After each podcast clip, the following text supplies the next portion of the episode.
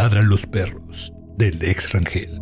Un niño pasa por aterradoras situaciones extraordinarias después de poner a prueba los antiguos cuentos de su abuela que incluyen a su mascota, sufriendo un espeluznante final.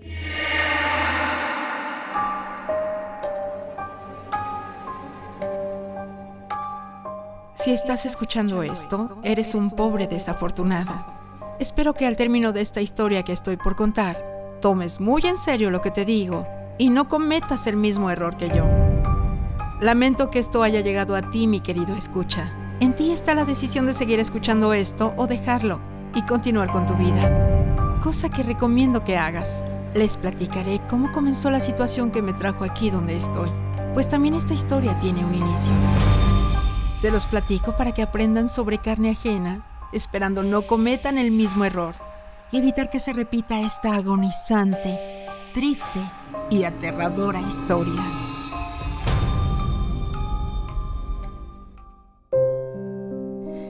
Mi abuela nos contaba una historia sobre perros. ¿Por qué creen que aullan los perros? Iniciaba siempre con esa pregunta. Mi hermano mayor, Isaías, aún habiendo escuchado la historia un sinfín de veces, contestaba con un fuerte ¿Por qué, abuelita? Era el único momento y mi abuela la única persona que podía mantenerlo tranquilo por unos minutos. Así, meciéndose en su silla, y aunque arrugadas pero bien hábiles, movía sus manos entre el tejido diario. Continuaba la viejecita con su historia. En la antigüedad, nuestros ancestros no conocían el camino hacia el más allá al momento de morir. En ese entonces, un anciano ermitaño, brujo chamán del pueblo, falleció, dejando solo en ese mundo a su único y gran amigo, un perro grande, joven y fuerte. El perro al quedarse solo se le veía deprimido. Pasaba los días probando un poco de alimento y llorando la ausencia de su amigo. Así el perro se hizo viejo y triste.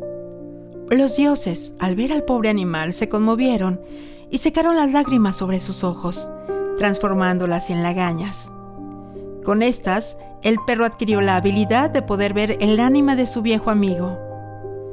El perro agradeció a los dioses el regalo y como compromiso por tan grandiosa habilidad, ayudó a su viejo amigo a encontrar el camino hacia el más allá, aullando para comunicarse con el anciano muerto. Los demás perros, al enterarse de esto, no pidieron e exigieron a los dioses la misma habilidad. Los dioses molestos por la demanda de los animales llenaron de lagañas los ojos de los perros, solo que a estos como castigo les hizo que vieran a los muertos, mas no a las ánimas. Así, desde entonces, los perros pueden ver muertos, y ahora aullan para espantarlos, no para ayudarlos. Esa era la vieja historia que nos platicaba mi abuela. Días más tarde, mi hermano, para molestarme como era su costumbre, comenzó a perseguirme por toda la casa, ignorando mis gritos de reclamo y los lejanos gritos amenazantes de mamá.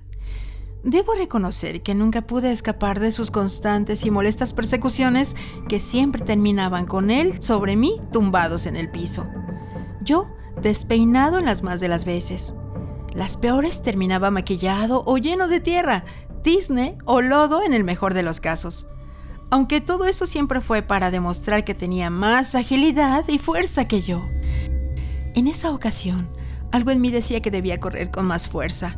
Era una sensación extraña, diferente. Mi instinto gritaba que debía imprimir todas mis energías para huir de Isaías. Y así fue. Mis piernas respondieron con grandeza, pero los que no se comportaron a la altura fueron mis pulmones. Ellos rápido desistieron y terminaron por entregarnos a la voluntad de mi hermano. Mientras Isaías repetía la historia que nos contaba la abuela, me acomodaba a la fuerza debajo de él para quedar sentado sobre mí. Con una mano sostenía mis dos brazos, mientras la otra mano la mantenía oculta y lejos del conflicto, pues en ella traía una sustancia amarillenta y cremosa que intentaría untarme. Un instintivo y rápido giro de mi cabeza ayudó a que mi agresor fallara a su primer ataque. Esto hizo que recabilara su ataque y ajustara su agarre dejándome sin opciones de escape. Me sentía perdido y por tal motivo dejé de luchar, Pero entonces mi salvación llegó. Jalaron a mi hermano quitándolo de encima mío. Gracias a mi madre, Isaías había fallado en su misión, cualquiera que ésta fuera, y como castigo lo encerró en su habitación. Mientras tanto yo me sentía feliz, al fin se había hecho justicia. Después de un par de tranquilas y relajadas horas, un grito desgarrador proveniente del cuarto de mi hermano hizo que todos corriéramos hacia allá. Al entrar a su habitación, inmediatamente no lo encontramos, ya que estaba tumbado de espalda a la pared, abrazando sus rodillas señalando un oscuro rincón donde no había nada. Repetía haber visto a un señor con la cabeza aplastada. Por error, entre sus propias lágrimas de enojo o por el castigo, Isaías se había tallado los ojos untándose la sustancia viscosa.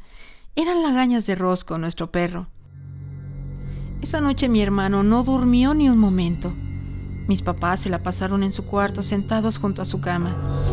Cuando mi hermano comenzaba a quedarse dormido, se incorporaba sobresaltado diciendo que algo lo había sujetado de los hombros o de los pies. Así pasaron tres largas semanas entre médicos y psicólogos, hasta que el medicamento psiquiátrico que debieron proporcionarle logró hacerlo dormir. Una mañana, mi hermano Isaías ya no despertó. Los doctores no saben explicar su muerte. Algunos dicen que su cuerpo estaba muy cansado, otros que murió de un infarto. Yo sé que murió de miedo y terror puro. Después de eso, mis padres cayeron en depresión. Mi padre se la vivía todo el día en el trabajo y mi madre no salía del cuarto de mi hermano. Ahí se encerraba día y noche. Y cuando llegaban a coincidir, Discutían tanto hasta quedar cansados de eso y dormir entre sollozos. Así pasaron al menos un par de meses, y por un tiempo fue cómodo que nadie me prestara atención. Podía hacer lo que yo quisiera.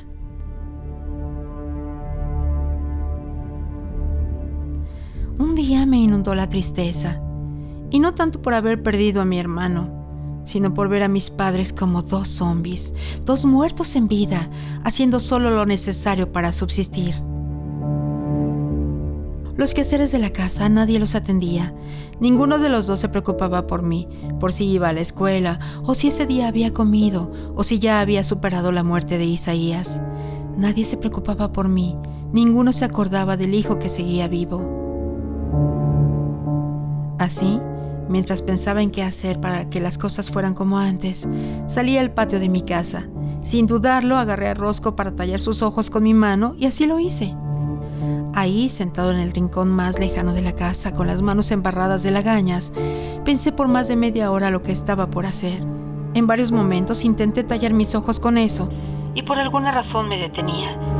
Incluso en una ocasión, el ruido provocado por un gato que se metió al patio me detuvo, justo en el momento que mis ojos ya estaban cerrados para ponerme esa sustancia, hasta que al fin, al ver a mi mamá llorando al otro lado de la ventana, me puse las lagañas de nuestro perro. Ahí comenzó todo. Desde ese momento ya no pude dormir una noche completa. Y lo poco que dormía no era descanso, Empecé escuchando ruidos que antes no escuchaba, voces, gritos o susurros. A las pocas noches me desperté sobresaltado debido a los ruidos que provenían de la habitación contigua. ¿Eres tú, Isaías? Pregunté adormecido todavía. Nadie respondió desde aquel lado de la pared, pero ahora los ruidos venían de más cerca, justo del otro lado de la puerta de mi recámara. ¿Eres tú, Isaías? Volví a preguntar ya más respuesto y en vigilia. Sí, soy yo. Respondió la voz a un infantil de mi hermano, inquieta como siempre. Escucharlo me calmó, así que me volví a acomodar sobre mi cama. Jalé las cobijas y me cubrí hasta la cabeza con ellas, justo al cerrar los ojos para continuar con mi sueño. Recordé que mi hermano tenía tiempo de muerto. Entonces ya no pude dormir. Poco a poco, esas situaciones se fueron haciendo más intensas y debo decir que desde ese momento siempre me despertaba el miedo que provocaba la noche y lo que venía con ella, pues cuando lograba dormir, algo, o mejor dicho, alguien aparecía en mis sueños, igual que el famoso personaje de las películas de terror. Siempre acompañado por los aullidos, a veces tristes, a veces con miedo de Rosco, nuestro perro. Una noche mientras dormía, sentí una presencia. Eso fue suficiente para despertar con el corazón volcado, la piel erizada y empapado de sudor, completamente aterrado. Conforme fueron pasando los segundos, logré ver sus ojos. Negros, penetrantes, vacíos, nada en ellos. Pero lucían terribles al mismo tiempo. Solo eso llegaba a ver. Así fue esa noche, y muchas después hasta que al fin logré ver su rostro. Era viejo, pálido, inexpresivo, y siempre enmarcado por esa obscuridad agobiante, y los mismos ojos que doblarían de terror al más valiente de los hombres.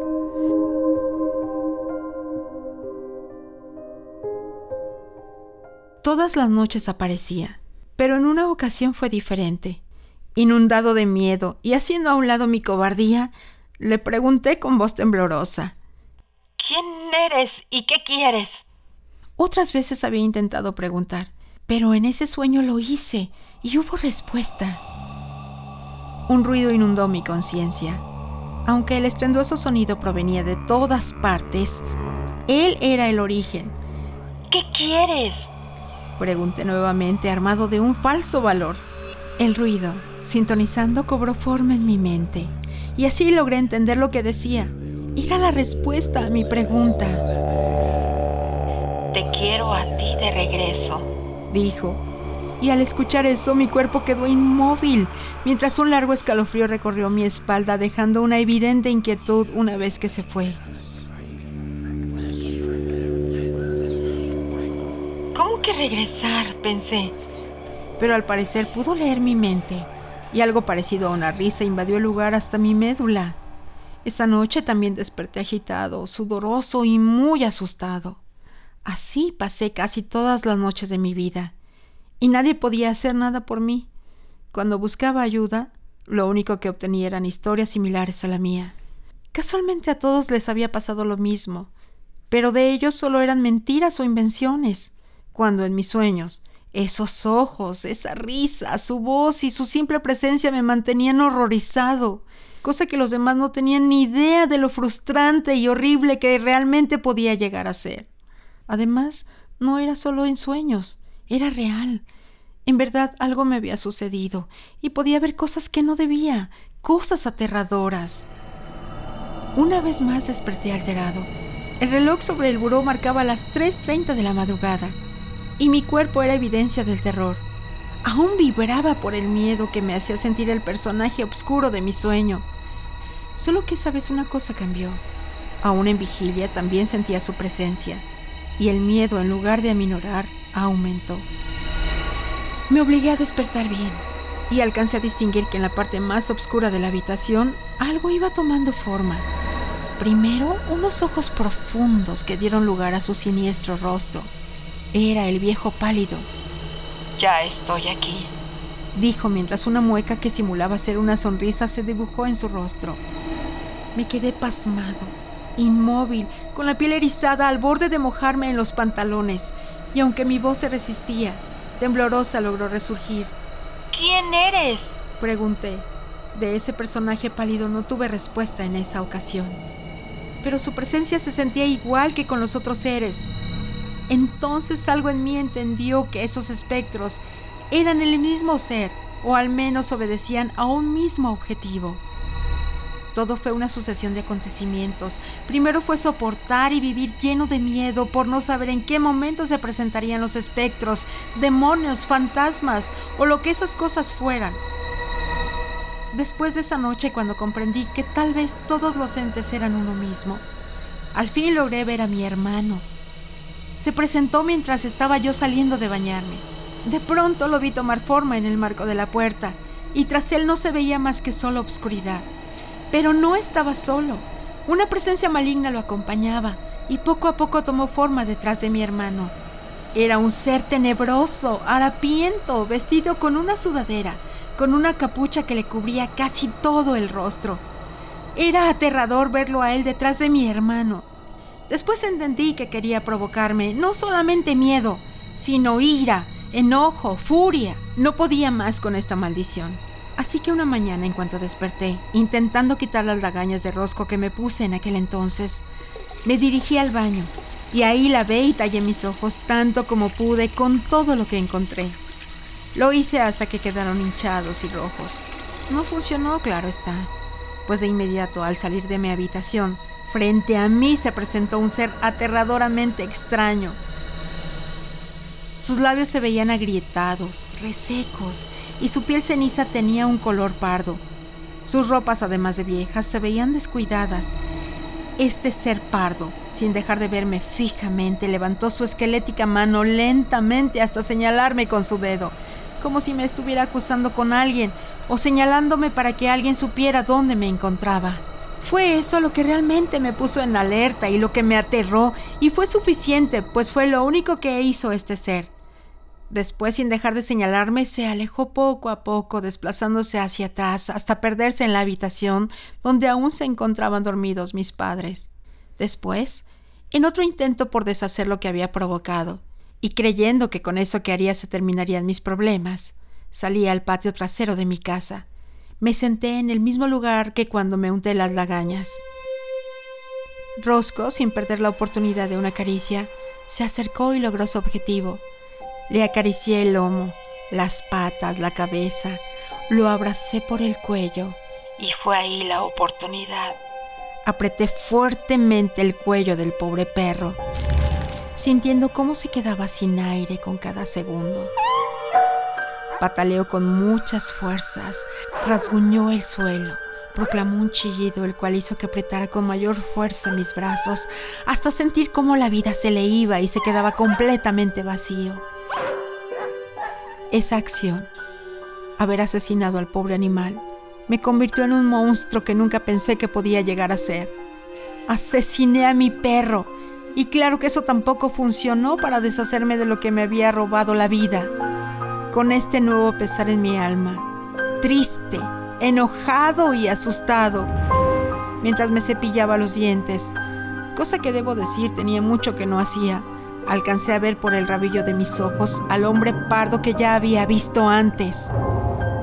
Lleno de terror y sabiéndome asesino, perdí la cordura. Solo pensé una cosa, dejar de ver espectros. Así que con el mango de mi cepillo dental, atravesé mis ojos intentando sacarlos de sus cuencas y de esa forma quitarme de una vez por todas esta maldición. Obviamente, y como deben de imaginar, eso tampoco funcionó. Solo quedé ciego y con todos creyendo que soy peor que mi hermano.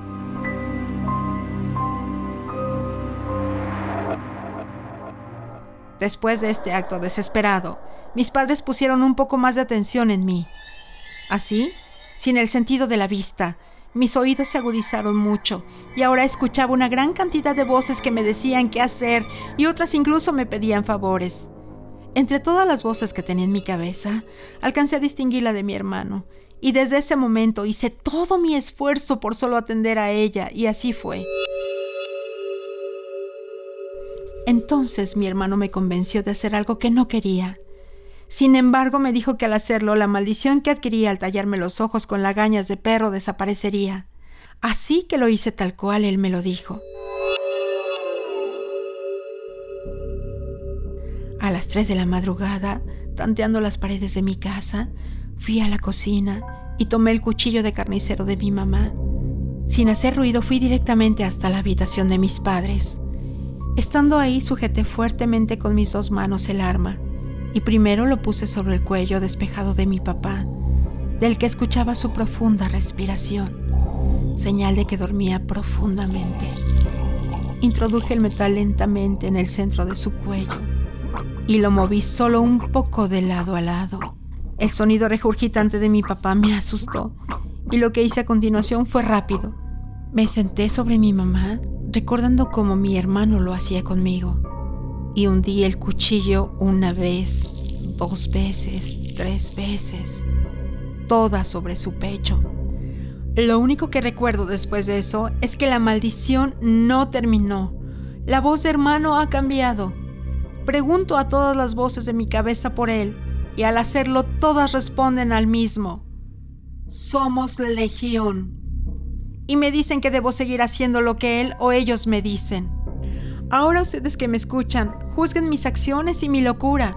Me tienen encerrado y atado a un arnés dentro de estas cuatro paredes. No veo, y ahora las voces de mis papás se han sumado al resto. Incluso forman parte de Legión. Muchos hasta este momento ya me tacharon de loco.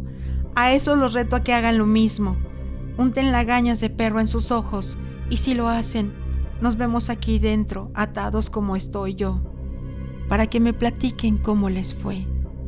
Al resto solo les digo, crean en los cuentos de la abuela.